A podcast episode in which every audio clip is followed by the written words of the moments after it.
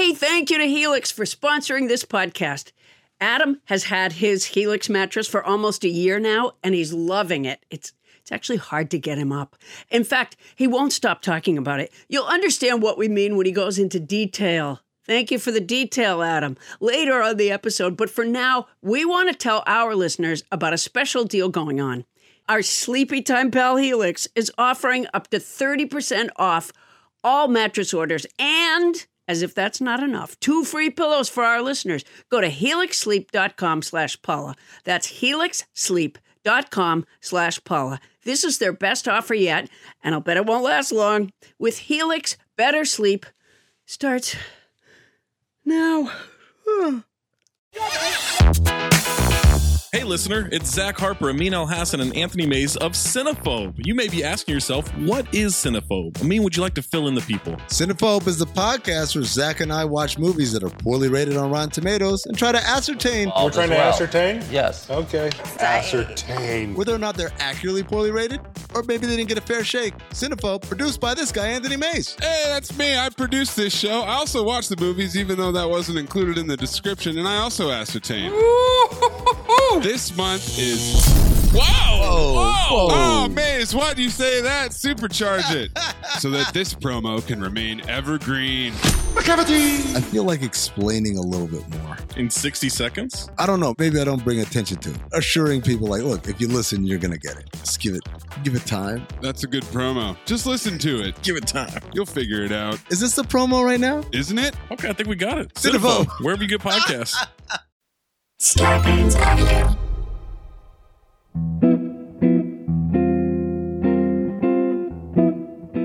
Coming to you live from our houses in Los Angeles, California, it's Nobody Listens to Paula Poundstone, your comedy field guide to life. Tonight, religion. Is it the opiate of the masses? Or are the masses already too stoned to need an additional opiate? Phillip Picardi, host of the Unholier Than Thou podcast, is here to talk about religion and spirituality in the modern age. Nietzsche said, I cannot believe in a God who wants to be praised all the time. Yeah, God, what's up with that? Needy much? We'll find out. Plus, mailbag! Toni Anita Hull opens up the mailbag and discovers a new call out to fans of Bonnie Burns. Crinkleheads unite, I am battening down my hatches. And finally, at long last, we have a winner in our vocabulary contest. I'm Adam Felber, the man who tries to keep this show's conversational theology bending towards the God of coherency. And now, please welcome the woman who follows just one doctrine in discourse that there is no God, there are no rules set in stone. Humanity is awash on a wave of chaos, and it's every man for himself. Oh, wait, that's the philosophy of the President of the United States. Anyway, welcome the woman who doesn't follow any conversational credo, Paula Poundstone! I missed you, Lady Paula. Well, it's so nice to be with you. gu- Well, I'm not really with you guys, but over the phone, you know. Uh, let's. Uh, oh, oh, wait! Before I go any further, uh, uh, hi, hi, Adam. Hi, Bunny. Hi, Toni. And thanks to tonight's band, Harry Orlove on the guitar. Returning champion Harry Orlove. I knew I knew that name. Um, hey, you know what? I I find lately now, um, I have to walk my dogs every day, and uh, I, I- you know, when I'm walking, sometimes what's going on in the world right now is so horrible that I've started saying to myself, you know what? I'm gonna, I'm gonna consciously reminisce uh, so that I'm not thinking about current times. And so yesterday I was doing this. I was walking down the street. I was reminiscing about this wonderful time I thought I had experienced with my son one time.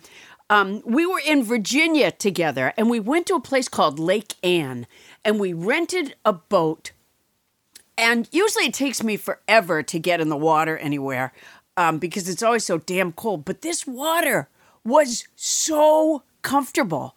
Like I jumped in and out a bunch of times. It wasn't hard to get in at all. And he wouldn't come in the water, but uh, but I could talk to him on the boat while I swam around because it was so quiet. Hardly anybody was in there, and and it was one of the most lovely experiences and i and i remember at one point we had we had been in the water we got over in this sort of grassy area and some sort of official came out, like some government guy came out and said, You have to move away from here. And so we did. Well, so later, I was telling somebody about this experience, and it turns out that is a man made lake um, over at, at, like at a nuclear power plant. Oh, no. And uh, yeah, and so uh, so it wasn't really the wonderful time that I thought it was. The reason the water was warm was had something to do with that nuclear power plant, and now um, my allergies are much better, but um, my sometimes I have to blow my knees. I have a Ah, that, Yeah. Well, you know, it also explains, Paula, why sometimes when we're hanging out late at night after we've watched a movie together, I can I can sit next to you and read without turning on a light. Yes, that's exactly why I, I glow now. Yeah. It, you know that's that's happened to me over and over again. Where I think I have a lovely memory, like Yeah. I, I said to my middle daughter one time, I I said, you know, wasn't it great when we drove to like Idaho or whatever it was? And she said, I always hated long car rides, and I just. And I'm like, okay. And yet I've been enjoying the comfort of reflecting on all these long car rides that we've had where I thought everyone was enjoying themselves. Turned out no, wrong wrong about that too. So this idea Oh, well. of, you know, sort of disappearing from the present uh, to reminisce. I think what I'm going to have to do is reminisce about someone else's life. I can send you some stuff. All right, now Paula, um, let's go around the horn. Up in the Simi Valley, our friend, our producer, your manager, Paula, who's uh, she's just poised to break out a nugget of wisdom or a bon mot or two. It's Bonnie Burns, Captain Crinkle. Oh, you're coming to me first. Yay. Yay. Well, I am a plethora of things to talk about today. I'm not quite sure where to start. While I was All hearing right. the opening, okay, while I was hearing the opening of the show, I thought I'd say I love the idea of crinkle heads. And then I was going to do this really cornball joke, which I'm debating about, but I'll give it a shot. Knock, knock. Who's there? There. What makes you think this is going to be cornball? Crinkle heads. Yeah, crinkle, head. Crinklehead who? who? That's it. So Now, Bonnie, you had so Wait, much to say, and you more. went with the I first more. thing no, that wait, wait, more. wait. Let's go back. So you said you were debating about it, right? What was yeah, on the pro I knew side? it probably I shouldn't do it. no, what? when you were when you were debating, was the side that said yes, do the crinklehead joke? Was that Joe Biden or was that Donald Trump? Well, clearly, it was Donald Trump. I don't know if you did this, Paula, when you were in therapy, but like when I was in therapy, I Fuck used you! to think What do you about, mean? Why would you say that? I've known you for a long time. Buddy, When I was in therapy- no, wait. I have a question for you. In the aftermath of your nervous breakdown, how had a nervous breakdown. Not even close. Keep going. when you were when you when you were healing from that period of time where you were seeing things do you um what what kind of tea did you enjoy? No of course i was in therapy. What are you kidding me? What i Right. wouldn't give to have that time and money back now. Yeah, you know, once when I was in therapy, it, it took me probably two or three years to get up the nerve to do this. I used to hear this crinkling sound behind my head, and finally I got the nerve to turn around and see what it was. And it was the guy sitting behind me. I was in Freudian therapy. He was picking the dead leaves off the plant on the pedestal behind my head. And I said, Would you cut that out? So wait, you were tormented by a crinkler? oh, I never thought of that, Adam. That's great. It's like textbook. It's like textbook. Yeah. yeah. wait you And I- you went to a therapist where there was a, ther- a, Freudian, therap- where a you sat on the couch and didn't Oh, look at him so you could God, free associate. You stared at the wall. Oh my god, this is terrible. Right. And the guy was like pruning. He was rooting the plant behind my head. Oh my god. I think I really only got the nerve to do that when I was starting to feel like I'm not making a lot of progress in here. No, it doesn't sound like it. Just Yeah. Do you rem- leaving. Do you remember the time that you were uh, you were telling him something about your mother and he started vacuuming? Do you remember that? That was awful. just just disrespectful, I think. I'm not sure this guy was really Turned all that around and he was in the bathtub. What's that? What's that swishing sound? What is? The water was just draining That's out. funny. Um, Yeah. yeah. Uh, no, I didn't know anything about that. That's boy, you've been to some clinker. I Bonnie, I'm, been to some I'm, some therapeutic clinkers. Bonnie, I'm, I'm almost scared to ask. Was that one of the things you wanted to share, or have you, or have both the things No. you've shared so far been extemporaneizing? Speaking of free Then we association, sort of got off, you know, extemporaneously talking. What? how did that I'll go back- happen? I don't know. I think this is better than what I thought of. Maybe Maybe. Well, if if the knock it knock would be joke hard is, to lowball the knock knock joke. yeah, if the knock knock joke is any example, then I'm gonna take a wild guess and say yes, it is. yeah. No. Do you do you remember the time you were with the the Freudian guy and you were laying on the couch and he was pruning and you said, "Wait, I just want to say this one thing," and you said, "Knock knock."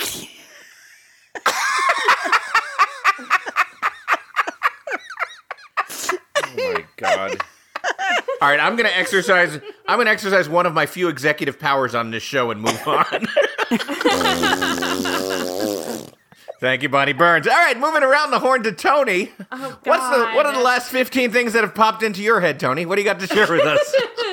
Um, so I uh, pest control was supposed to come today, and I had to pull everything out of my cupboards in the kitchen and bathroom and put it in the ah, middle. that's- Put it in the middle of my floor and cover it, and then they canceled.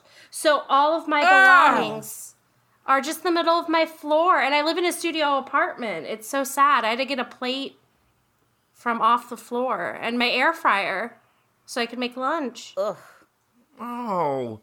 Is it isn't there a way you can use the air fryer on the bugs? Oh God, no! yeah.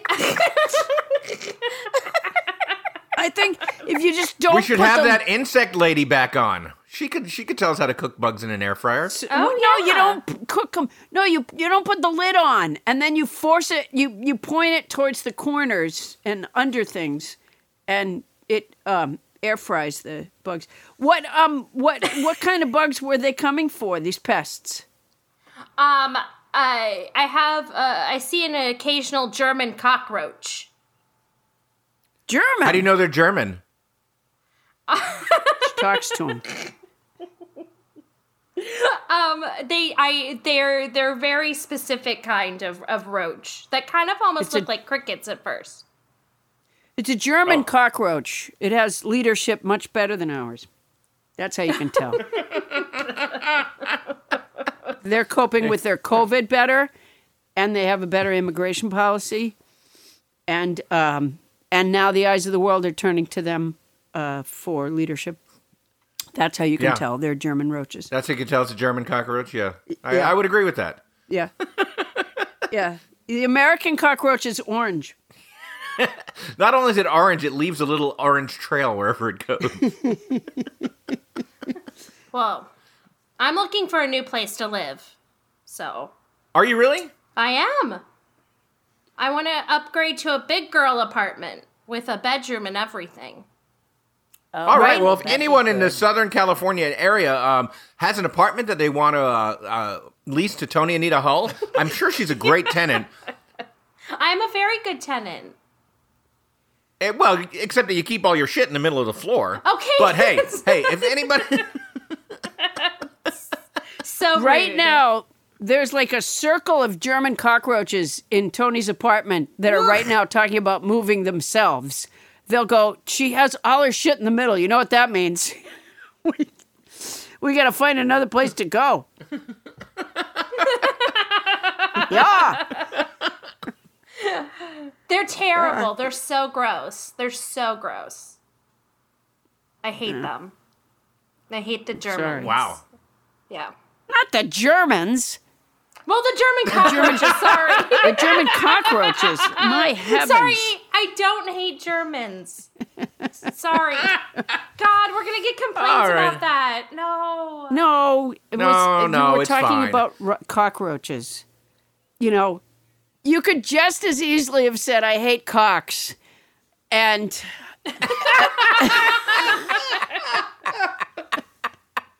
and trust me, we'd have gotten calls about that. All right, now Paula, um, do you have a vocabulary word for us? Adam, along with all the other scares I've had recently, last night I thought my vocabulary had run dry. Luckily, because the podcast was coming up, I found a new word, asseveration. It's Asseveration. asseveration. It's a noun that means solemn or emphatic declaration or statement. Um, wait a minute. Here we go. Solemn or emphatic declaration or statement. Okay, here. Uh, so I'll use it in a sentence, uh, which is this. Okay.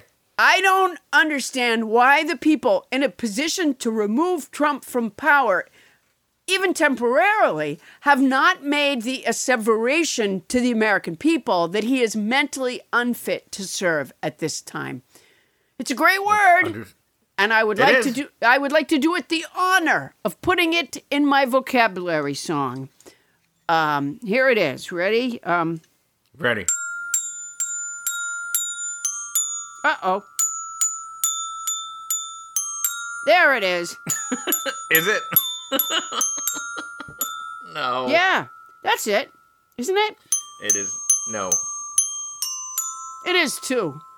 There There it we This week's word is asseveration. It's a noun that means a solemn or emphatic statement or declaration. If we're too stupid to wear masks, we're all done. Last week's word was purulent. It's an adjective that means consisting of, containing, or discharging pus. I hope that never happens to us. The week before that, we had seminal. It's an adjective that means of a work or event or idea strongly influenced later developments. The Democratic Convention had virtual celebrants. Going back before that, we had insouciant. It's an adjective that means carefree, unconcerned, free from care or worry. I'll eat it even if it's furry. And not long ago, we had hyperbolic.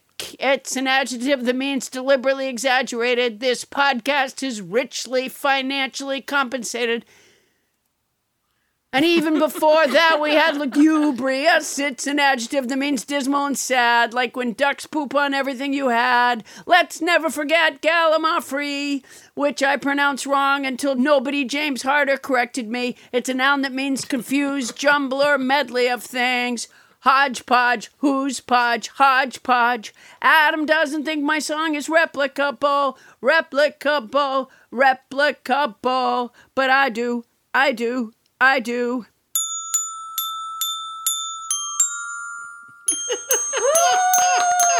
Bravo! Whew. Oh, Paula. boy. there it is. I do want to. I do want to point out a couple of little little things here. Um, that that listener who called you on mispronouncing Gallimaufry, Yeah. you mispronounced his name. James Hyder? Yeah, What how what I call him? harder. Did I call him Harder? Oh for Christ's sakes. But I gotta say, I love asseveration. Asseveration. Uh asseveration.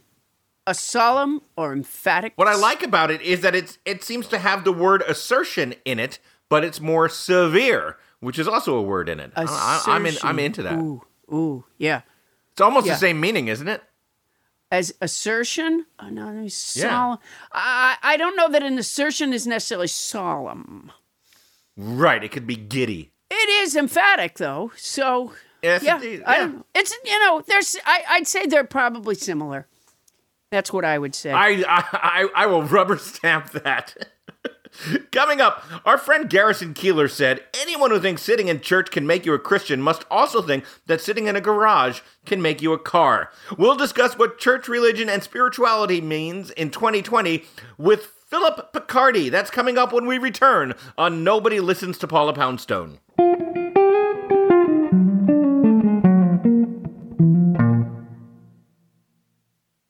Hey, Paula. You know, every once in a while we get a new advertiser that I get super excited about. And I have to say, just because of the circumstances of my life, right now I'm really excited about our new advertiser, Quince of Quince.com, the clothing provider. Not to be mistaken for Quince from Midsummer Night's Dream. And let me just say this, and maybe it's not important to an advertisement, but when I was in the fourth grade, our class put on a production of A Midsummer Night's Dream. Okay. And I played I played Peter Quince. There, there's the connection. One of the mechanicals. That's a great connection. Also, yes, has nothing to do with this, which is that um, Quince is an online clothing store, and as you know, Paula, I've uh, I've lost a little weight lately. Oh, right. 75 pounds. Yeah. So I literally have no clothes that are in my size until I just ordered some stuff at Quince and I figured like here's a chance for me to create a new look for myself. A whole new image. And how's it going? Not bad. I mean, the clothes are fantastic. I know that you ordered some too. What I got is I got Yes. the Comfort Stretch Traveler five pocket pants. And I got the um oh it's so and I got the hundred percent European linen shirt and it looks breezy and it fits beautifully. And these are like premium pieces of clothing that are selling for like you know thirty dollars a piece or starting at thirty dollars at Quince.com. It's awesome. I look good. I ordered the brushed lounge jogger. Ooh. And, you know, I put them on when I came back from New York. I pulled them on, and I, I swear to you, okay, this is not scientific because I was tired already, right.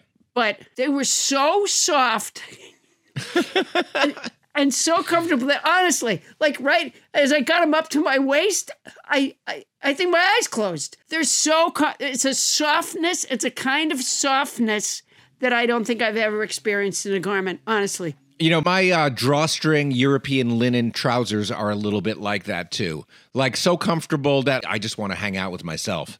Sure. Yeah. yeah. And they're European. Keep that in mind. They're oh, European. they are so European. And you can get those kind of, you can get washable silk tops, you can get uh, 14 karat gold jewelry and like all these accessories. Quinn sells a lineup of timeless pieces that keep their customers looking effortlessly chic year after year. I'm not certain that I look chic, but certainly if I did, it's not going to take a lot of effort. I now look chic and I feel pretty great. And Quince only works with factories that use safe, ethical, and responsible manufacturing practices and premium fabric. It's all good as far as I can see. Is it my imagination or did they cut out the middleman? They cut out the middleman, Paula Poundstone. I love it when they cut out the middleman. That's the thing. They cut out the middleman. That's fantastic. So be like me and Paula. Get warm weather ready with Quince. Go to quince.com slash nobody for free shipping on your order and a 365 day returns. That's Q-U-I-N-C-E dot com slash nobody to get free shipping and 365 day returns. Quince.com slash nobody. And honestly, I look fantastic. Paula, you won't be able to keep your hands off me. Oh, I can't wait. And don't think that if you had to return something, don't think you're sending it to a middleman because they cut out the middleman. They cut out the middleman. That's quince.com slash nobody. And if you're going to do it anyway, Use our code. On this day in unremarkable history, Titanic Captain Edward J. Smith said, Don't be afraid of icebergs. Oh shit! Did he really say that? Yeah. yeah. He said he said don't don't let him dominate your life. That's what he said. Totally. Yeah, don't go don't feel like you have to go out of your way because you see an iceberg. That's what he Right. said. That's what he said. There we go. Sorry. Um, that's all right. Sorry if I'm derailing this. Yeah. We like that kind good. of stuff. No, that's exactly the right energy.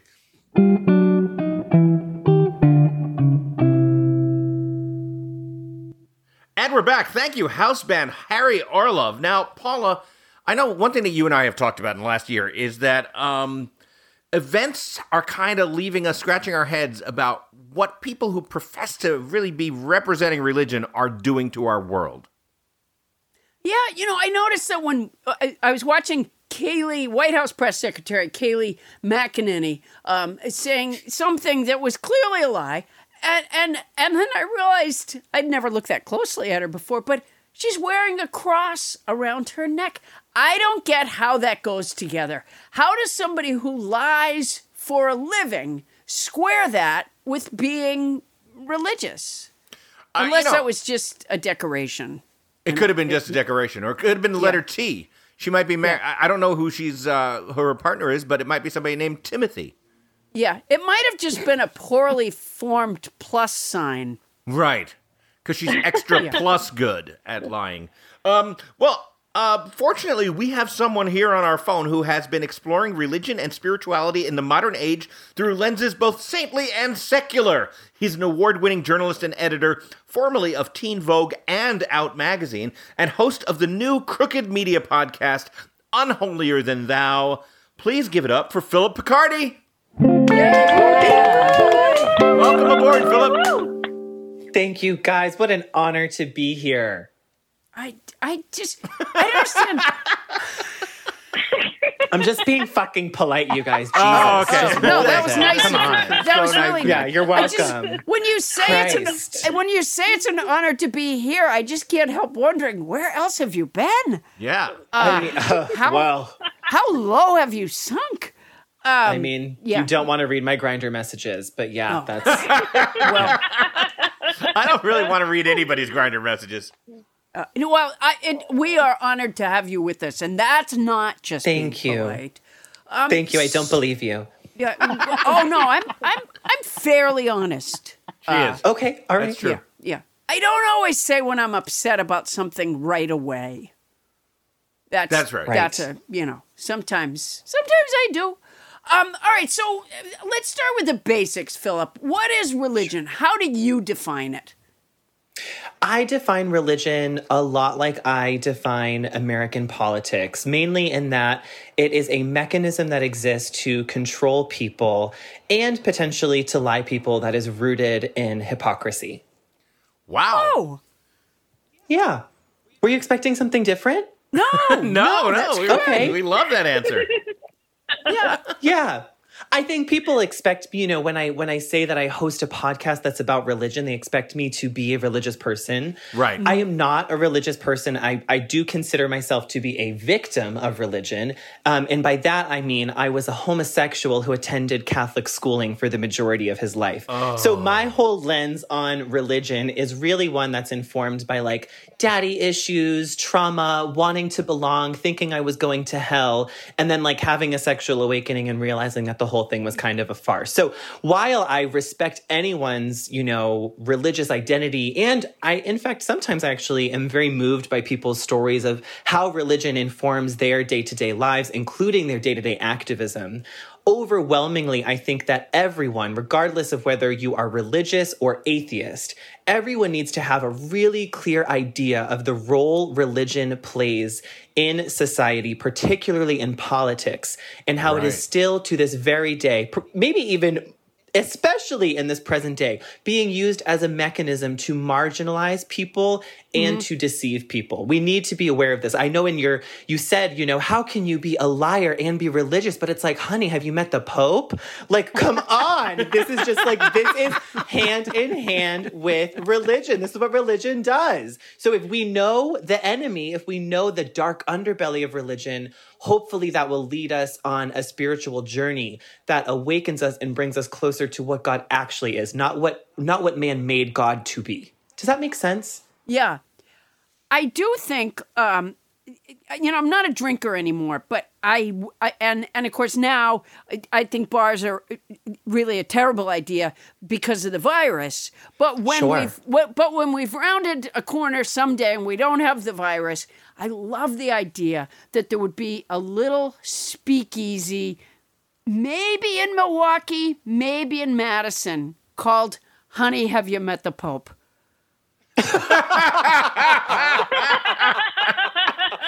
Isn't that a great name? That was for worth it. like a, I love a that. little pub.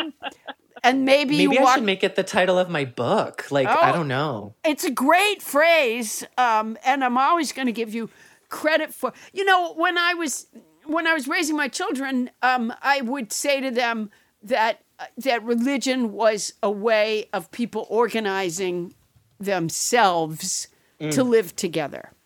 Mm-hmm. Um, and that I thought that's where it came from. Why, why, Phillip, do you think that so many religions have similar tenets? Well, I, I think most most importantly, religion probably was founded up, upon the same beliefs that a lot of modern societies were founded, which is like if we can't convince you to follow the law of the land, maybe we can scare the shit out of you enough to Yes. follow Yeah. very similar laws to make you behave like an ethical person. So that is not to say that like you know, religion is always bad, right? Like, thou shalt not kill is like a pretty good thing to live by. I agree with that Um, one. Yeah, that one I that one I, I mostly most days agree with, uh, Although especially I've- you know. I've always had a hard time with the idea that there's clergy in the military and thou not shall not kill, right? It, it doesn't go with the military. Sure. I mean, yeah, thou shalt not kill also didn't go with like the Christian crusades or the genocide of indigenous people that like the Catholic Pope effectively blessed, you know, because they thought they were doing God's work by forcibly converting people into Catholicism. So yeah, it's it's incredibly your, to your point, Paul, it's incredibly rooted in hypocrisy. Now, uh, which brings me to my next question for you, Phillip, which is you oh, wait, mentioned. back up, back okay. up. Do you think Oh. then that maybe thou shalt not kill was a typo? What do you think was the typo? The T. not part? The T. Thou shalt no kill? Or oh, thou Oh, shalt no, not shit. kill? Thou, thou, shalt no okay, kill. yeah. The T, and then that. First of all, it. Yeah, okay. So thou shalt. Okay, so yeah, the. Oh, Well, I don't know. uh, yeah, it wouldn't just be the T then. You're right. It would be N O N O T. So someone really like, you know, Someone my really guess is they were chiseling on the tablets Mm. and and and their dog nudged their elbow. That's because that happens here, not with tablets. But yeah. Right. Um, but what I wanted to get to was you you were just talking about religion in in those terms, and then you mentioned relationship with God. Now, um, do you want to kind of offer up how you feel about God and how God might not be involved with religion or the relationship between the two? It seems it seems like there's something interesting there based on what you said. I think that there is a potential for people to have a relationship to spirituality or a higher power that can be entirely divorced from religion. And so what I would I would say is that I think a lot of young people especially have moved away from organized religion and have moved towards this idea of connecting to some sort of higher power or believing that there is something larger that exists, but that religion really isn't even scratching the surface of what this higher power is. So I think that, you know, for me, what I found solace in, especially growing up going to church every Sunday, you know, being told to pray every night, I think the kind of solace that I've found in forging a spiritual path or trying to figure out what my spiritual path is. I don't know I don't know where I'm headed with all of this. Right. But I think that, you know, what I what I've loved from what I've I've heard from people who I've interviewed for the podcast is that like it's a spiritual experience to protest, you know, it's a spiritual experience to be in community with people that you love and to be challenging each other about your ideas or to be listening to one another or to be doing community service or volunteering in another way. Like all of these things are spiritual outlets. If we look at them less as these kind of like civic duties or obligations and look at them more as a way to spiritually enrich ourselves, you know maybe we'd have a healthier relationship with with doing those things too maybe we'd prioritize them in a different way you know uh-huh Yeah. Although I think you might be misconstruing spiritualism for um for like happy chemical hits in your brain. serotonin Yeah, no, it's actually not serotonin. It's no, uh, oxytocin. oh oxytocin okay got it. Yeah, uh, not oxycontin, by the way. Oxytocin. Um, right and- don't and, get you know, those confused So it reminds me, I you know, I was uh, court ordered to AA for five long fucking years, and um, and I went, and uh, but- congratulations by the Uh, way that's you. great Thank you. It was, it was wonderful. Um, but the thing is, one of the things that really bothered me was that it's uh, the whole, you know, 12 steps and the turn your life, your will and your life over to God thing. I'm an atheist. And so I feel that the government has no business sending me to something that involves this thing. And by the way, let me just say this I met some wonderful people.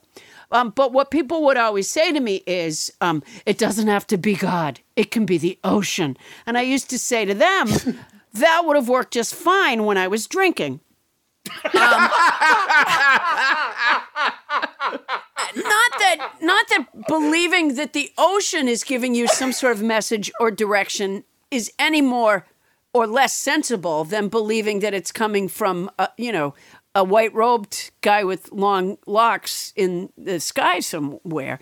But don't I, the other thing i found was that people would just people would just sort of pick something you know? They'd go like uh, you know or they'd go like well my god she and like uh, okay maybe. I, I don't i don't think that makes it any more palatable really. You know what i mean? How they just sort of make shit up as Yeah. they go along you know why go to the trouble when somebody already wrote an outlandish story uh, why why would you write one of your own i just You know, that's a funny, that's a really interesting way of looking at it. I definitely understand what you're saying. What I I think I've always found too, especially like working in journalism, right? And and working in journalism at a time when I was working for an outlet that was catering to millions of young women, specifically teenage girls, at a time when Donald Trump, a man who had admitted to being a rapist um, and who was admittedly xenophobic and racist, um, and then was winning the highest office in the land, right? Which is that like some people need to be able to see themselves in stories in order to get the point of the story. And some stories are more powerful when there's a different person for once telling mm. the story, right? So I think the whole point of all these different religions is it doesn't matter if one's better or worse than the other. And we can obviously have many conversations about that. What matters is like, what's getting you to the point where you want to make some changes in your life or you need a moral compass and you need a guide. And then which is your guide, right? Like you don't, what I don't love about Christianity are all the rules that they kind of place around this stuff where you need to get like baptized and communion and like you need to like get con- confirmed and you need to do all of these things according to the rules of the church.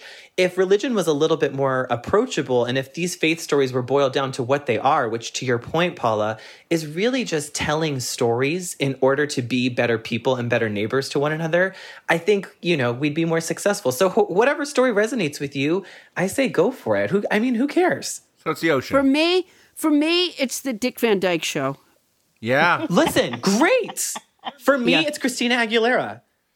Understandable. This is, okay. Uh, wait, this is. I have something to confess. I don't know who she is. Wait, wait, what?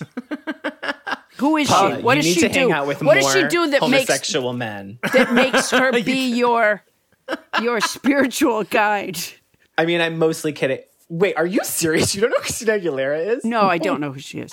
Okay, she's an iconic singer. Yeah. Like literally almost Whitney Houston levels of vocals. Um, Well, tell I me what she was- sang. What songs did she sing? Um, I'm a genie in a bottle. You gotta rub me the right way. Was her debut, Genie in a Bottle. She also sang Come On Over, What a Girl Wants, I Turn to You, Reflection from the Mulan movie. Did you see the Mulan movie? No. I'm really striking out here, no. huh? Okay, wait, oh, wait, she was wait, on The wait. Voice. Go back to what a girl wants. So, so how does that go? How does that Okay. go? What a I can't girl believe we've wants, come here. What a girl needs, whatever makes me happy sets you free, and I'm Oh. thanking you. Do you know? You know what I'm singing? I feel like an idiot. She was my roommate for a while. Well, you should Oh, feel bad. Jesus. Yes. We lived in New York together. Oh Yeah. my gosh. I Well, remember her. embarrassing. What a girl wants, sure. Yeah. That's the one that um, did it for you.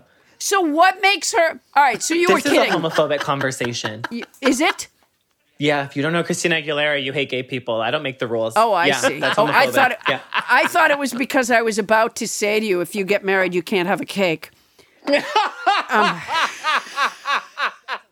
that's actually approved by the Supreme Court. That's fine. I never understood why gays ju- just didn't choose another food for their wedding. I, I just, you know, you can't have. You know what? You can't have a cake because you're gay, so you can't have a cake. That's the same sex marriage. That you don't get a cake. You get a cake if you're a heterosexual marriage. Then you can have a cake, but otherwise you cannot. God won't let you have a cake. I've just never understood what made cake so important. They're so important. Yeah, it's all about the religious freedom thing. People, People are- think religious freedom means they can discriminate against people. That's not really how No. religious freedom works. But anyways, it is. But what it is how religion works, sadly. Um, well, Sure is. Um, Voltaire wrote, "I have never made but one prayer to God, a very short one. O Lord, make my enemies ridiculous." And God granted it. Love. Stay tuned to find out more about other useful things prayer can do for us.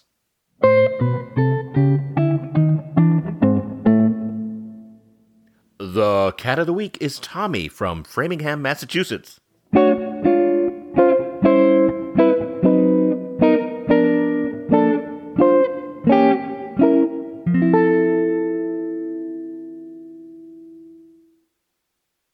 Hey, Paula, it's been almost a year now since I got my Helix mattress. And as you remember, there was some drama surrounding Helix mattresses because Oh, when and- oh Helix gosh. first sponsored us, Bonnie took the mattress and Yeah. she's been loving it. But finally, I got my chance to get a Helix mattress and I sleep so well. I mean, the family bed is where we all gather. We watch movies in, in our room occasionally and everybody just piles on it and it it's comfy. And yet, when one person hops on, the other half of the mattress doesn't fly up.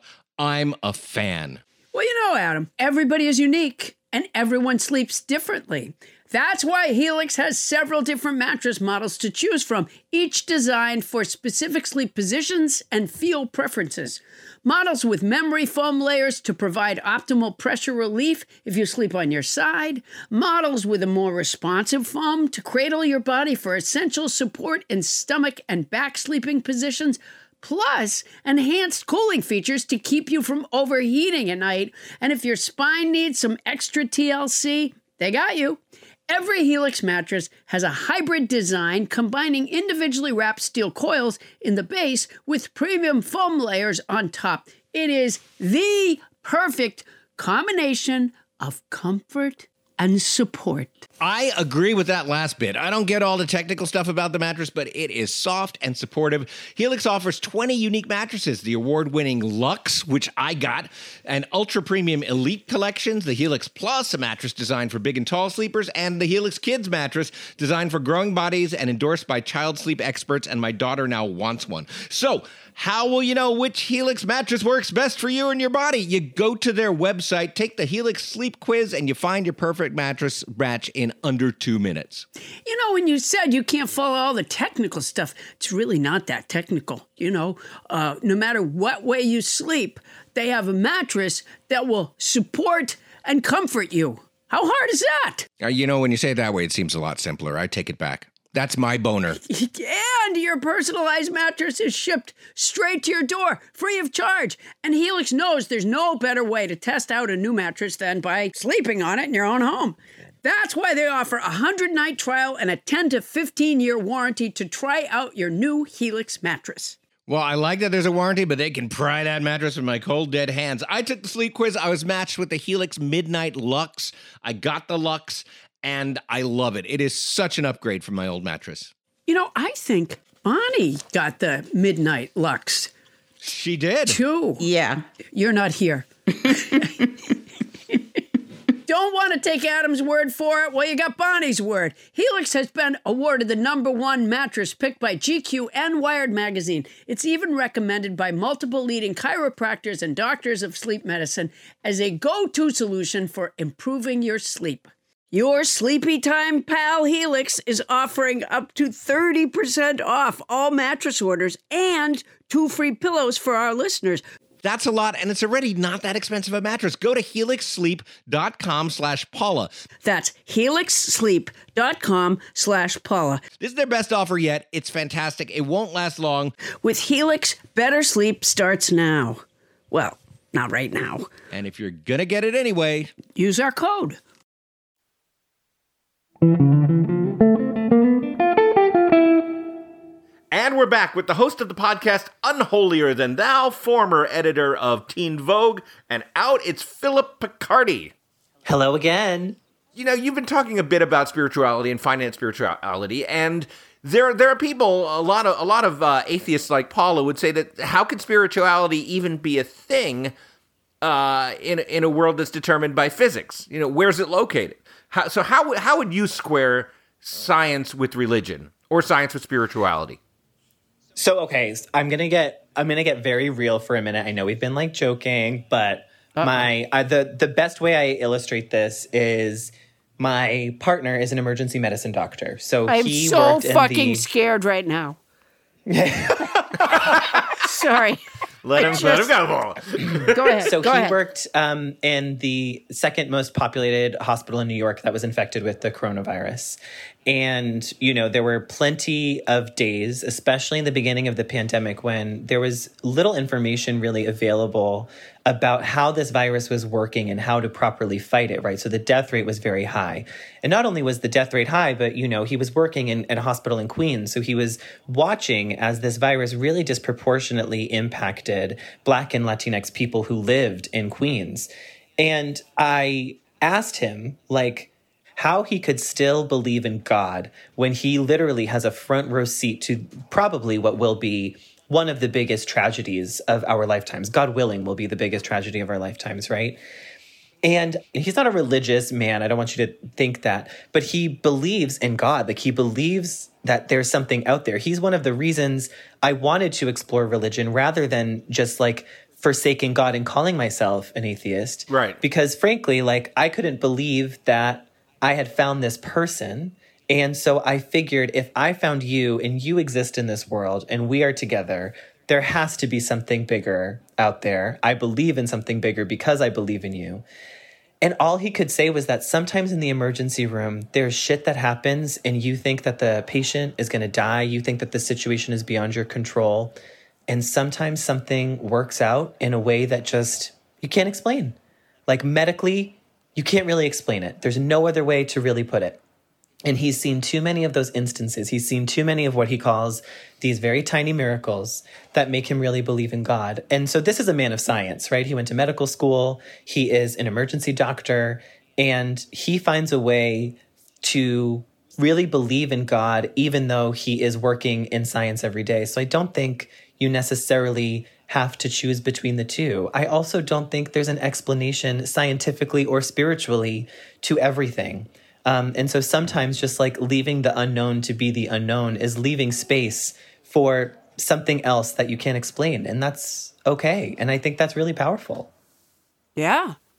I am so relieved when you when you said he works in the emergency room and then you said he went to medical school. Oh my god, was I relieved. Um, because otherwise otherwise you have just hooked yourself up to a shyster. Uh, so this is That's so yeah. So are you ever wrapping a package like say Christmas time, for example, which I celebrate uh, in a Santa Claus way, not in a Jesus way. But are you ever Okay. wrapping a package and um, and the wrapping paper as you put it around, it the image on the paper on one side lines right up with the image of the paper on the other side? You know what? That has literally never happened to me. And I wish I could relate to that because that would be lovely. It never happened to me either. When it happens, I say to myself, I didn't do that. That happened. and I don't know how it happened. A. Christmas, uh, maybe there was an elf there who helped you. You never know. I believe in no, elves. I just think it's something beyond. I I agree with you that there are things that we don't know, and it's okay just not to know them. I I definitely agree with that. I think to assume that there's a God involved.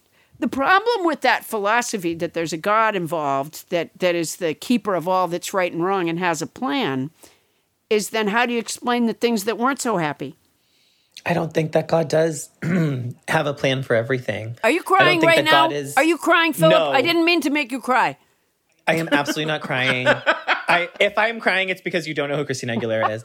No, I, I, I, I reject the idea that there is an all powerful being in the sky who's like playing all of us like we're a bunch of chess pieces. I don't think God works like that. And a lot of like, you know, modern religious thinkers truly don't think like that either. I think that, you know, God makes a lot of space for you know human error for humans to do things that we are want to do. And I think that a lot of times, if we are not connected to our spirituality, we do things that would technically be against God. But like, you know, a lot of religious thinkers think that God is ultimately expressed as how we treat each other, or like that God is in each of us. And so if we betray one another or if we mistreat one another, we are going against God. Not we're going against some guy in the sky, but like Mhm. going against God means being a bad person in the world, right? So Well, when I- you think about it in terms like that, it's it's a lot more approachable. I always say to people, I say, I don't believe in God, but I believe in you. And I really believe in you, Phillip. I believe in you too. Well, I'll believe in you after you listen to Christina Aguilera's discography. I what a girl wants. Is it like this? Is it what a girl wants? Is it like that? Yes, but yes, you got Yeah. it. Okay, then I know. Okay, I believe in you. She, You're redeemed. Wow, that's all it took. That's all it took. No, no. y- Wow. Um, For what it's worth, I think I think Christina Aguilera is fantastic. Wow. Wow. He's really dunking on you, Paula. I can dunk. I can name at least two songs that she's done. did she do the one "Hit Me, Baby, One More Time"? Oh my God. Was that was that her? It was Britney Spears. Are you playing with me? I think you're Phillip, playing are, with are me. you crying again? I didn't mean to make I'm you crying cry. again. I'm crying again. It's like being on the playground all over again, Paul. I'm just getting trauma flashbacks. Oh man, I'm so sorry. um, you know, the other night I was doing one of those cameo things, and and you know they the people that want you to make these little videos, they write what they want you to say, and these people wanted they were doing a. Um, Let's see. They normally would be having a fundraiser for their organization in a place with people there, but they couldn't, and it was was the Oak Park uh, something LBG, and they used all the letters. So it was O P D. I- I- They must have had twelve letters in their moniker. And I said to I said into the video thing, I'm like, you know, and I think they assumed I was gay, and so they said, you know, so they, that's why they wanted me to do it like without talking to me. But I'm happy to, and so I said, I said into the into the camera, I said, "There's not letters for what I am. I I don't know what I am. I I'm and love but that. whatever letters I am, it's squared. So it would be like." It would, it would, or, Wait, or maybe it. cubed. Maybe it's cubed. I'm like PP to the third. Oh, okay. I don't know. Got I it. don't know what I am. But th- these okay. all these letters, it's like too much phonics. It's it's hooked on phonics, gone crazy. Why isn't if there you just don't know one? what you are, that's totally fine. We don't need to fix ourselves to certain identities. But I do think that like having a basic understanding of the LGBTQ community, um, I think straight people and cisgender people could do a lot more to just like educate themselves on the basics of pronouns and some of the like some of the terms. Um, I think it's kind of the least you can do because we just have to like constantly navigate living in this world with all the microaggressions that that straight and cis people throw at us, and and obviously there's like more severe things that are happening. So it's like just like do a little, just like a little light reading, you know, just like a casual. Just keep keep an article up on the on the web on, on your laptop or your phone or something. I agree like, with that be- because it's, it's not that hard. It's literally the least we can do because because there's nothing else that we have to do. Because I don't have to think about that shit at all if I don't want to. Right. Wait, Yeah. isn't there isn't there any way I could do less? You know, let's move the now that we're here, let's bring that back around to um, religion. Because right now there's right now in our politics, there's sort of a uh, in the cloak of religion ass- assault going on uh, to LGBTQ rights and stuff. So with the Amy, what is she? Think, what is she? Amy Co- Conan Barrett? Is that Coney? Is she Coney or Close Coney? enough. It- it's Amy Conan O'Brien. No, it's Amy Conan the Doyle. no Conan the Barbarian. What what is she? I so love that one. her being there would do what? Okay. If Amy Coney Barrett gets appointed to the Supreme Court, we're going to deal with a a major conservative majority. Oh, sorry. Let me just wait for this police siren to pass. Okay, what I'm going to take that what again. If, what if it doesn't? So, if Amy Coney Barrett is confirmed Wait, to the Phillip, Court, I'm going to give you my cell phone number and you call me if you need to. You stay in contact with me. Okay, go ahead. So, if Amy Coney Barrett is confirmed to the Supreme Court, we are dealing with a conservative majority on the court, which will forever shape, you know, a- any sort of rights for uh, marginalized people in the country for decades to come. She will be the youngest justice. She's only 48 years old. And so that means that she'll be sitting in this seat for her lifetime appointment, which, and she is one of the farthest right people we will have, if not the farthest right people we will have.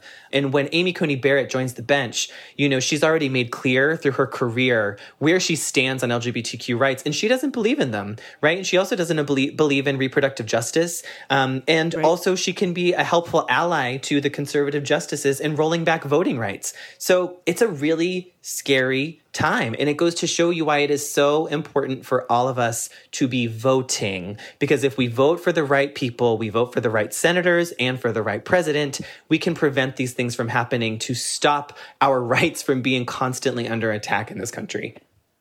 Well said. I, I honestly think the last the last day that I remember being happy was the day that the announcement of the the Supremes uh, when they um, supported gay marriage, um, and I was happened to be working in San Francisco, and to hear the the sounds, you know, I, I, it was it must have been right near Gay Pride Day. Um, it was. It, it happened be- during Pride Month. Yeah, because I remember they had their march that day, and I remember watching from my hotel window and, you know, it was one of those kind of things that it went on all day in some ways. I mean, there was the parade, but then there was where people broke off into little groups when they were going home, and the people were still shouting at one another, uh, you know, down the street. It sort of dissipated into into everyone's you know apartment and homes and lives and to this day when someone says to me uh, like when i do did meet and greets after my shows and a couple would come up to me, a same sex couple, and they would say, Well, you know, this is my wife or this is my husband or what, you know. I literally would get a dopamine hit. I think, even though it was years ago, I still have that feeling like, Oh, yeah, that's such a great thing.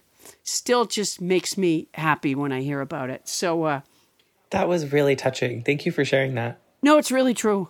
Uh, oh, I love, I, you know what? Here's the thing, Phillip. I love people, and I love the but not idea. In that way. Not like no, the idea that that two people find one another is crazy lucky and crazy great, and love is love. And so it uh, really is. Yeah, wow. it really yeah it is. And so uh, yeah, I honestly think well that, said, that, Paula. that was the last day that I remember really feeling optimistic and happy. And how many years you know, ago was that? That was 2015, yeah. You know the the um the day that Bostock came down uh, was actually it was wild because so the day before um, my best friend Raquel Willis was speaking at the Brooklyn March for Black Trans Lives and we really had no idea you know what to expect from the turnout because a big part of the Black Lives Matter movement was was you know really not necessarily centering the fact that black trans women have been murdered at very high rates in this country for years, often without media attention um, mm-hmm. or big public displays of solidarity. In fact, last year, the American Medical Association declared an epidemic because Black trans women were being murdered at such high rates. And so Raquel was speaking at this rally in Brooklyn. So I went, you know, with my friends to go witness her speak. And I was one of 15,000 people flooding the streets of Brooklyn. There were police helicopters everywhere. No one had any idea what was going on. And these speeches were so incredible. And it was such a powerful thing to see how far this movement has come and how much support, you know, was there. And then the next morning, the decision comes down that says that employment discrimination is officially illegal against LGBTQ Americans. This was a fight that came, comes after marriage equality. This just happened, Bostock. Right. And it did recently. It just yeah. felt like my gosh, like I, you know, the thing about the Republican machine is that they know how to pepper the news cycle with a bunch of evil bullshit in order to demoralize us and make us feel like there is no chance and that we shouldn't have hope. Their biggest weapon is disarming us of our hope. And really, hope is all we have sometimes. And so, those two days back to back, I swear to God, it was like I felt like I actually was physically replenished. Like it was like something had re entered my body that had been missing. And it's so much of what you're saying. Like when you saw the LGBTQ people in their parade in San Francisco, it's like, we cannot let them take that away from us too, because they're taking everything else away. So whatever we can hold on to, we have to hold on to it because that's the only way we're going to win. And and, and I think I think to underscore that, that part part of what the the conservative machine does is tell you that progress is not happening, and you have to take a couple of steps back and realize, oh, the last Democratic president was elected twice in opposition to gay marriage. And by the way, Hillary Clinton still won the popular vote. And most Americans believe in reproductive justice. And most Americans believe that LGBTQ people should be able to marry. You know Oh, what absolutely. I mean? Most Americans Yep. believe in gun control. It's like they make it seem like the whole country is a part of their force and that we are the minority. And that's a part of their manipulation machine. And we have to be smarter than it. Isn't it weird that we are somehow being put under rules that are not what most of us believe in? Yes. I mean, that's just very strange. Well, it's that's that's the Electoral College and it's the United States Senate. Those the little tiny flaws built into any system. Just as, as, as things roll downhill, they just get more and more distorted. That, Well, um, that's exactly why I refuse to pay for my kid to go to the Electoral College.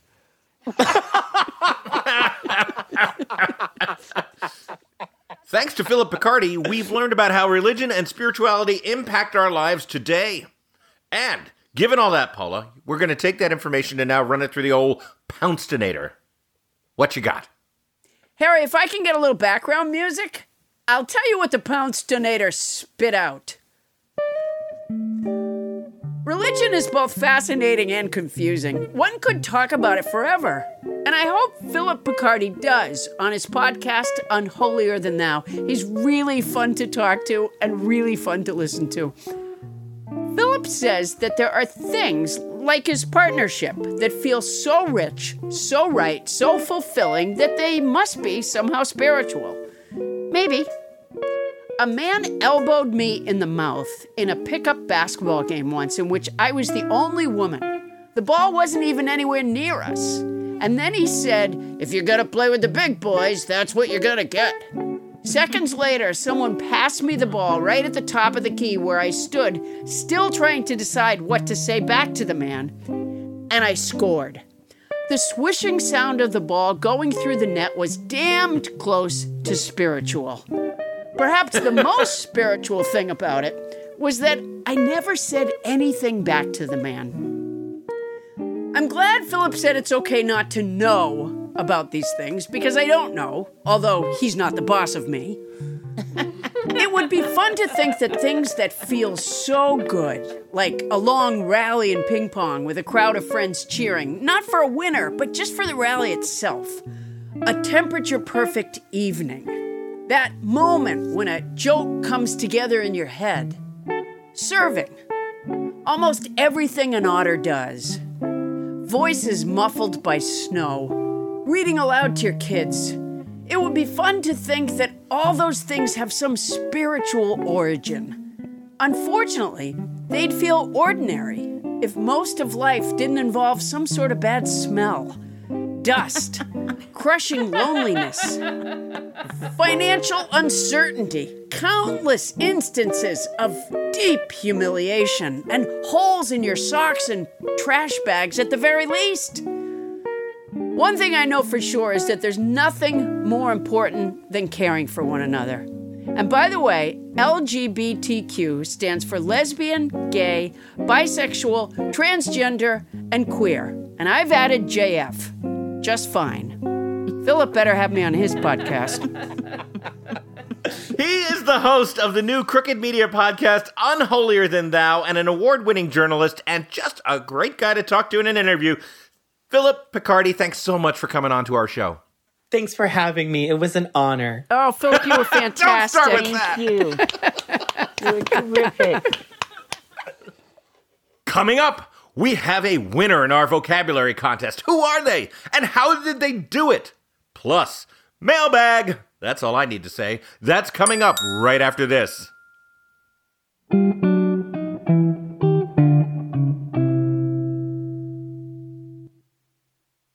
Adam, you know I have a house full of cats and a couple of big dogs.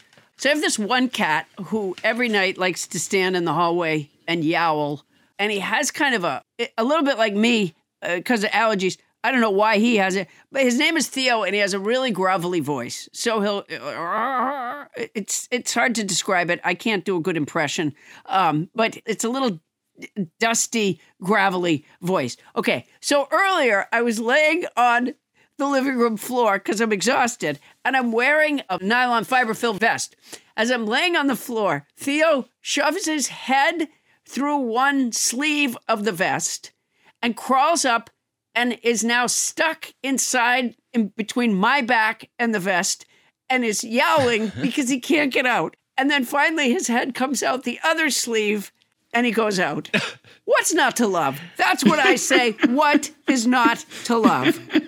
Which brings me to this.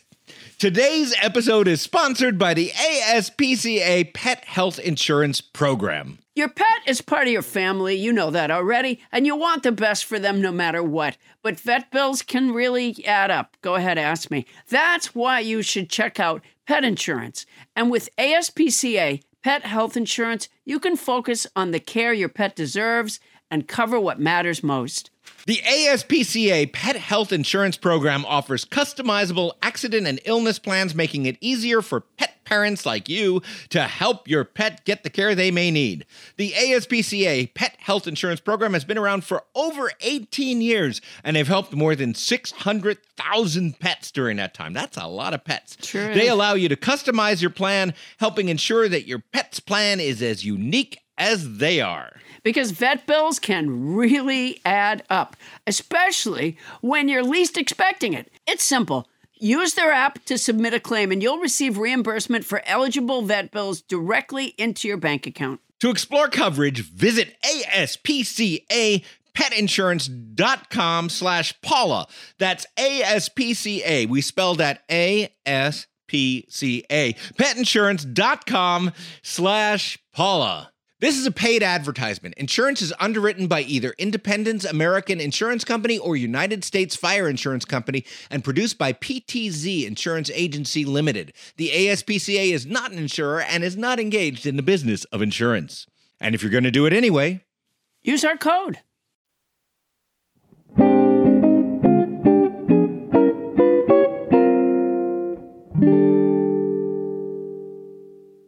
Fun fact four out of the 10 largest statues in the world and at least 60 of the top 130 are of Buddhas.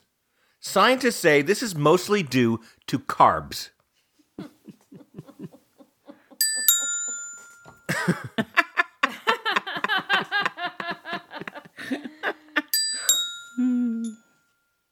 We now join the French Trump weekly Friday press conference in progress.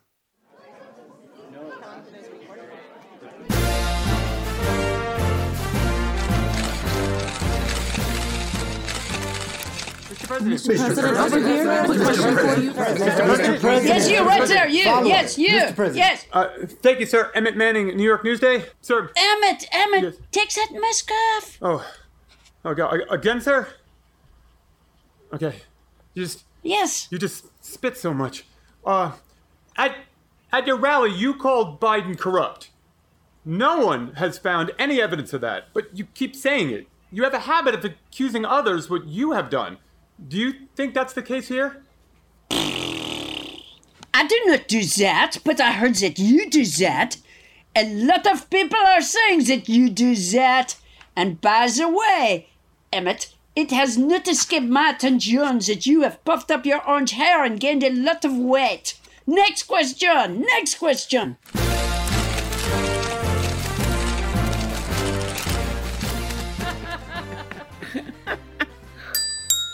All right, now, Paula, there is exciting news afoot this evening. Now, uh, let me ask you do you remember our vocabulary contest? I do. Where where the listeners had to listen to episode 109 and find the vocabulary words that we used in it. And the winner could receive a Zoom party as it were with up to 100 of their friends plus you and me. That very same self same contest that has not had a winner suddenly has a winner. I'm so excited. Here we go. Uh, to, to do this, because she's been the arbiter of the contest the entire time, let's bring out Toni Anita Hull. We're going to open her cage, uh, the, the glassed in enclosure from which she hasn't been able to hear us up until this point. Toni Anita Hull, come on out here and tell us about the winner of this contest. Yeah, so um, her name is Stephanie Lundgren from Portland, Oregon. Stephanie Lundgren! Yay!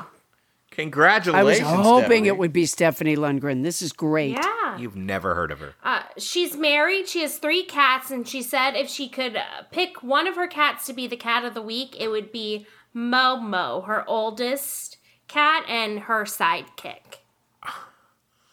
Okay, You so know, right out of the gate, Stephanie wins a contest and wants more. Yeah, is Stephanie aware of the amount of responsibility for a cat that uh, that becomes cat of the week? I mean, does she know everything Yeah, that goes into it? It's kind of being a little bit of a stage parent and a little bit ungrateful, I gotta say, Stephanie, because once again, cat of the week is, you know, it's a completely different lane. It has to do with your cat, not you. Uh, so, how did she do it, Toni? How did Stephanie, above all others, come up with the vocabulary words from episode 109? She listened to the show the day after it dropped and was casually listening for the words, but didn't enter because she thought someone would have already won. Uh, but then she went back and listened to the show again and started writing the words down. And she remembered that I posted uh, the words on Facebook, so she listened to the show once or twice more before she pressed the send button on her entry. My guess is that she got some guidance from Momo. Well, if she did, then Momo deserves the call with a hundred of Momo's friends with me and you, Paula. Yeah, it's just going to be like, "Hi, I'm Adam. Hi, I'm Paula." I'd rather talk to Stephanie. So you guys get the Hawaiian chips, get the double stuffed Oreos, get the Heath bars, and don't get any uh, Butterfingers because you know. They don't exist anymore. Meanwhile, tell Momo to start popping the popcorn. All right, now Paula, we always enjoy opening up the listener um mailbag. Yes, we do, Adam. And this is our chance to listen and respond to all the concerns that anybody might have. And where are we digging this out of? Our butts? I, not, I, I'm not sure I understand the question. So to move Well, on, then I wouldn't answer our butt. No, where are we getting these missives from? Well, I just said we're getting them from nobody listens to Paula Poundstone at gmail.com and our Facebook group. and someplace else. But now they're in our mailbag. mailbag. I have no idea where you were going with that, Paula. No, me anyway, neither. Toni, Oh. what you got? Okay, so um I thought this was so cool. So nobody Allison Bell was waiting at Target and decided to subscribe to our podcast on all the model phones. Isn't that fabulous? So at her Target, that is- Yeah. yeah. I thought that was cool. That we was just- love that. That's fantastic. So yeah, that's that that's thinking outside of the the box. It really Yeah. is. I love that. Allison Bell, you know what you win? Allison Bell wins the. She wins the mailbag. Can Allison Bell have like a winning Thomas? the mailbag. Can Allison Bell have a Thomas coin coin? You know, isn't it enough just to feel good? it's fine with me. I- It's feel like I feel like we're having sort of an impromptu rehearsal slash production meeting rather than a show right now, but we're going to press on. Um, Uh, you know what? I'm giving Allison Bell a Thomas Coin coin. I don't know if I have the Thank you, authority, Toni. but I'm doing There it. There you go. So moving on to Lou from Tennessee. Uh, Thank wrote, you. Hi guys, I binge listen to you all when I make my every four week trip from Chicago to Tennessee. Maybe the long trip gets me a little loopy, or maybe it's our present political environment fogging my brain. But Captain Crinkle sounds an awful like Minnesota Senator Amy Klobuchar. Did she grow up in the upper Midwest? I hear northern Wisconsin in her accent. Might be fun to have her grill French Trump in a congressional hearing. Thanks for the many hours of mirth. It really helps break the tedium of a long haul. At least now, since I'm driving, I can laugh out loud without getting strange looks like I did when I was flying. LOL. All the best, Lou from Tennessee. Lou, wow. you have There's a lot to uncovered. unpack there. well, Lou, Lou has uncovered something that we have obviously tried to keep secret, which is Bonnie Burns is a uh, what do you call it's uh, she what is that when somebody has a fake name? Alias? Uh, it's but it is an alias. Um, Right. It's part of the Uh, reason Amy Secret Klobuchar- identity? It's part of the reason that Amy Klobuchar did not win the primary. uh, is that one day a week she's been taping. Nobody listens to Paula Poundstone. this is Senator Amy Klobuchar. I can't believe somebody figured it out. Yeah, Is it's it kind of because you- amazing. Is it I because wish you? that was true. It's because they saw the big mound of snow on her head one day, and they said, "Wait a minute." Were you in Minnesota? Yeah, that is, I can't believe because we usually have Amy or Bonnie. Uh, we usually have her try to alter her voice just a little bit, but um, yeah, I mean, so a lot of people who who supported Senator Amy Klobuchar. Remember how she would close out her speeches with "Wahilo"? That's Yes. one of the giveaways. That was a giveaway. Dead. So uh, n- now that the secret's revealed, uh, Senator Klobuchar, what are you hoping to achieve uh, legislatively in the uh, new new Senate session? Well, I know that we're going to have a wonderful time when Joe gets in, and it'll be a wonderful new America. Well, God bless you, Senator, and God bless the United States of America. Hey, Toni, what else you got in there? Yep. Wow. Uh, this is uh okay. Here we go, guys. Uh oh boy, really? Please tell Paula not to dive into the pit of crappy slang. You guys, sis, is the biggest offense of crap slang. With gratitude, Scott Thibault.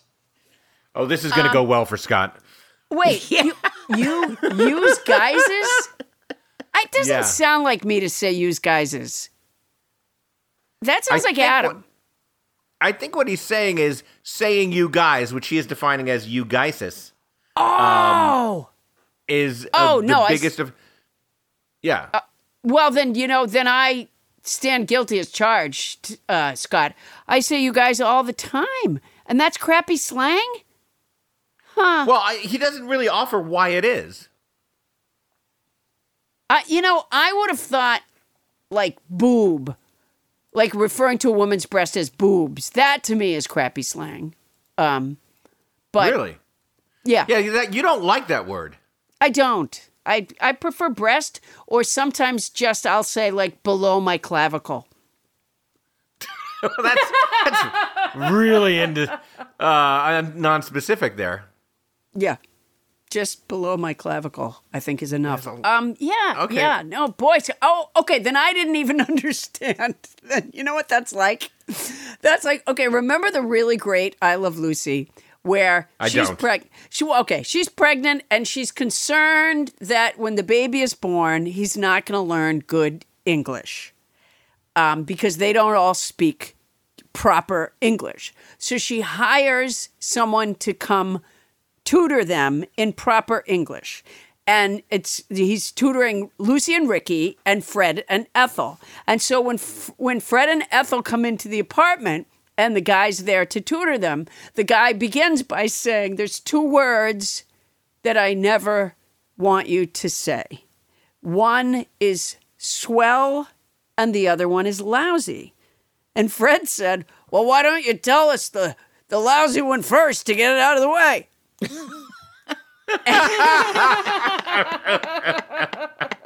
Which is, of course, one of the funniest lines ever written. And apparently, um, not even trying to, I handled this the same way. I'm like, use guises. I don't say use guises.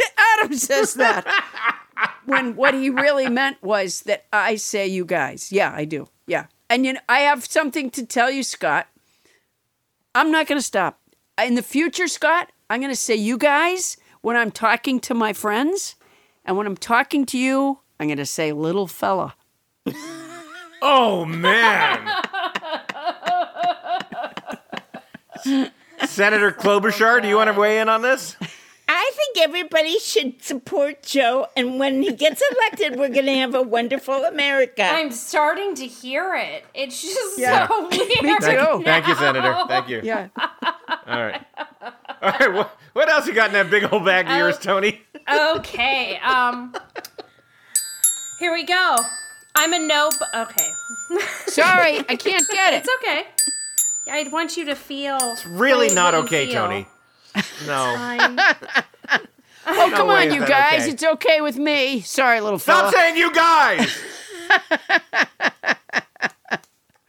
Uh, Sorry, I you was guys just channeling Scott with. Thibault there. All right, go ahead. Go ahead. Okay.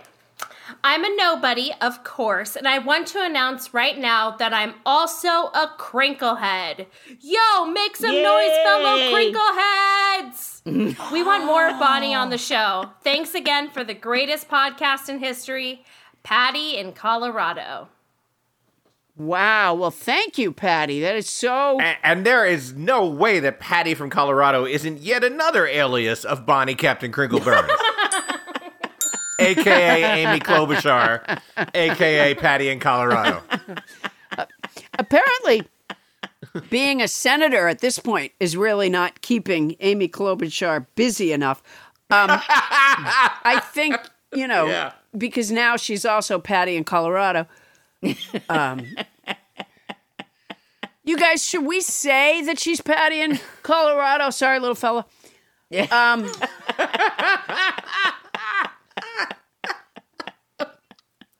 Yeah, I guess we should. You know, people don't realize how smart I am because I went to Yale and I came from very humble beginnings. My mom was a school teacher, but even though I'm smart and I really want to have the world be a better place, I still have cankles. what the fuck are cankles? You know, all of us women get together in the Senate and most of us have cankles. That's one of the things we commiserate about at dinner. You're literally Googling Amy Klobuchar. That is what's happening here. No, what is it? So you think that they she would say that on like her website or something? I have cankles. I know you you had sure? somebody who talked about faith today, but you know, God doesn't give you everything. Wow, boy. Uh, y- you know, Senator, I, I want to thank you so much for throwing the primary by being on our podcast all this time. that was Yeah, that was that was that was big. Oh, Toni Anita Hull, for God's sakes, take us to the next item from our mailbag. I'm well intended.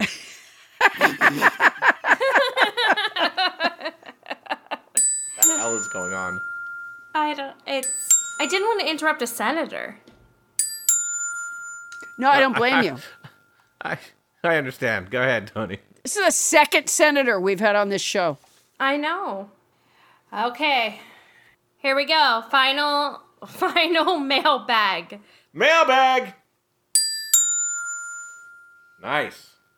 So, uh, this is regarding the story of Doug.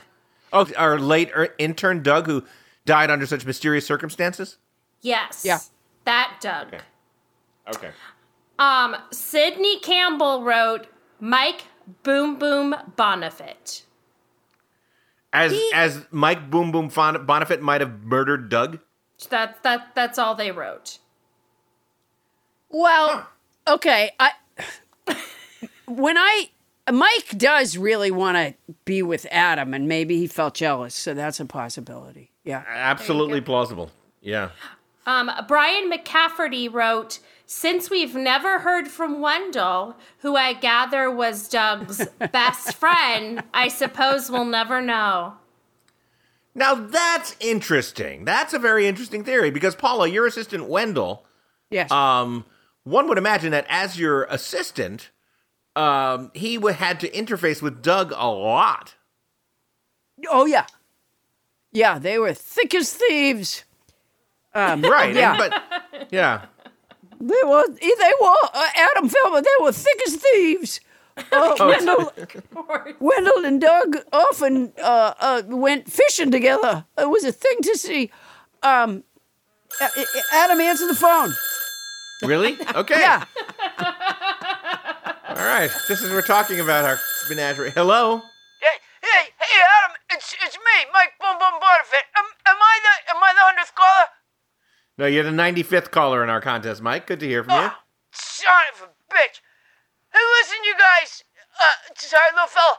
Um, I I didn't kill Doug. I just want to say that right now. I, I you know.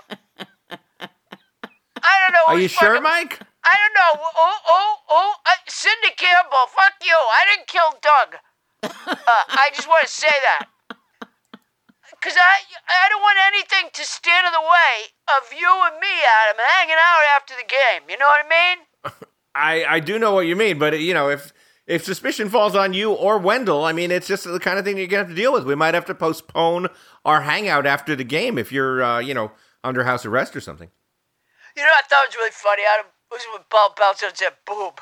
Wasn't that great? She said When she said, right, you know what she was referring to. Fuck yeah, I know what you refer to. Her tits. Okay, okay, yeah, yeah. well, somebody's, yeah. Mike, were you just calling to, to try to clear your name? Yeah. You know, I, All right. I don't really have enough money for a lawyer right now, so I'm being my own defense. All right. Yeah. Well, uh, you know, ho- ho- Your, your yes. Honor, Your Honor, I didn't kill Doug. Case closed. All right, well, that's outstanding legal defense, Mike. Uh, well, do do Hold on, thank you I'm for gonna, calling. Wait, hold on, Adam. I'm gonna approach the bench. Here I come, bench. okay. Are you? I, I gotta, I gotta go. I gotta go. I don't have time for this shit. Okay, thanks for calling, Mike. Good, good talking to you, Adam. I'll see. I'll talk to you this weekend, man. Oh, uh, probably not. Thanks, Mike. Um, uh, uh, uh, Amy Klobuchar, were you a prosecutor at one time? I was, Paula, but I, the thing with that just leaves me speechless. I don't know what to say about it. I think we should really think about the positive things in life. And you know, I'm going to close with this. Those fuckers in the White House that wouldn't wear their masks, they deserve everything they get. Wow, that's powerful. That's p- powerful coming from you. Yeah.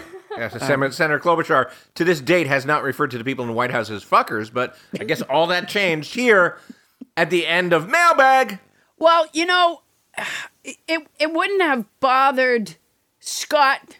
I think it's Tybalt. I think. Uh, I think it uh, it, w- it wouldn't have bothered Scott uh, if, if the senator refers to the people in the White House as as fuckers. Um, but if she had said, if she had said, "You guys, those people in the White House are fuckers," he would go through the roof. I've said you guys for as long as I can remember. I can't. I don't. I'm not capable of not saying you guys. um, what is that noise I'm hearing, Bonnie? What? I heard a noise. What was it? I almost unplugged my phone. Yeah. It sounds like you temporarily did and then replugged it in, uh, Senator. Yeah, I was playing with the phone cord. I know. I can't help myself. I did it unconsciously while I was listening. Adam. If you remember during the presidential debate, she was doing that all the time too. Yes, Oh Paula. yeah. oh, yeah. The whole presidential debate, her mouth would be moving and no Uh-huh. sound was coming out, and then she would plug her mic back in. Yep. And she would say, And I then got Bernie bored. Sanders would say, "Would you stop that? I can't hear myself think. Stop crinkling." Bernie, Bernie Sanders said, I paid the damn bill. Um, all right, uh, Adam, Yes. I actually have a date to plug. A date, like, out there in the world? I'm going to be somewhere other than Santa Monica. Tell me. Yeah.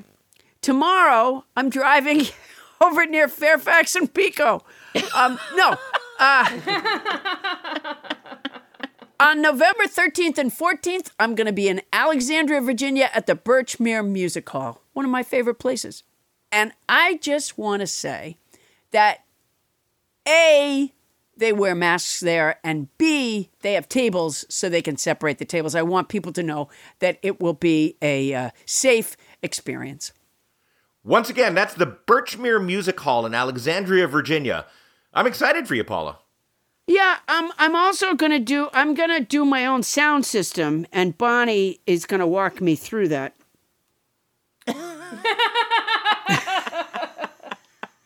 Now it doesn't sound like such a good idea anymore. what are you talking about? Yeah, Bonnie's gonna show me how to plug in the mic and unplug the mic and plug it Oh, back in again. real. So I would tell the senator to stay home. I really would for her own safety I'm happy to help and you. your audiences. Thank you. You're welcome. All right, Pa- Paula, you. you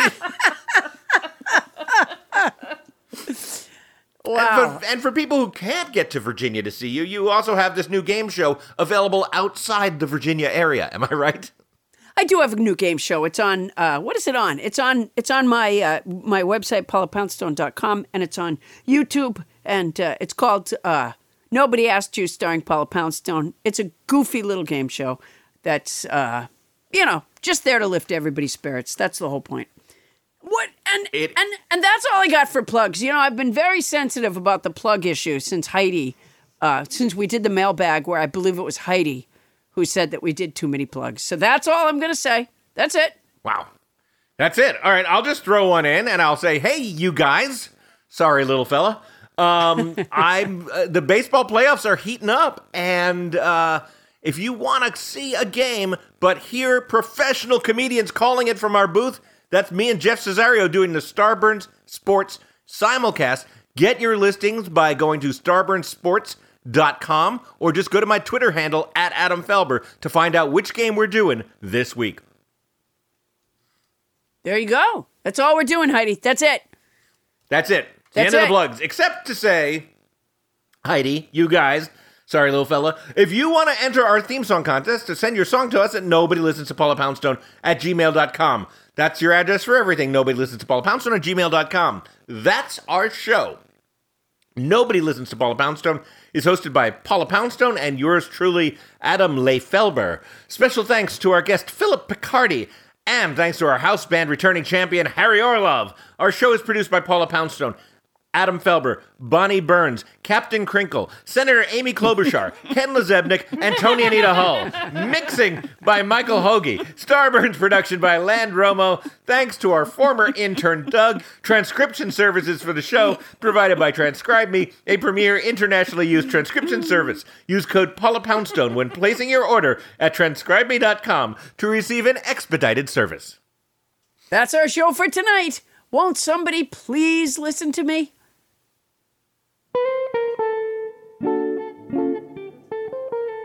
I I cannot believe that that guy figured out that that was, uh, or was it a woman? I can't remember anymore. Uh, that they figured out that uh, uh, we've we've had Amy Klobuchar on the show, Senator uh, Amy Klobuchar, all this time. I mean, I thought just Klobuchar, yeah. I just thought from the silliness, the ridiculousness of, of what we do, that no Yeah. one would ever guess that a, a senator, an important senator at that, was a part of it. Um, boy. Well, I think we gave it away because the Bonnie Burns character was just eventually too outlandish to be believed. well, that's true. That's true. Because honestly, what would I really have been with her for 26 years? That's ridiculous. That's Somebody who lo- someone who lost a silicone earbud tip in their ear for a month. It's just it's completely it's farcical and unrealistic. yeah, that's just um yeah, that just doesn't make any sense at all. Yeah. I, yeah, so I guess yeah, yeah, but um yeah. I feel bad. Like I I wonder if she's going to stay with us or if she'll feel the need to return to the Senate full time. Um, we'll find out. Yeah. I think that um, maybe when we insisted that she come tape the show with us, even though they were having um, hearings at the Senate, maybe she felt torn. Yeah, I think that probably she did, but she came she came anyway. Yeah. Didn't she miss that one debate because she was with us when we interviewed the um, penis piercing guy? Yes. Yeah. Maybe She thought the maybe- debate was important, but not as important as the penis piercing guy. Yeah, maybe that wasn't the best use of a senator's time. Now I feel bad Well. about it. Well, look, it was her choice. Yeah, that's right. Sort of.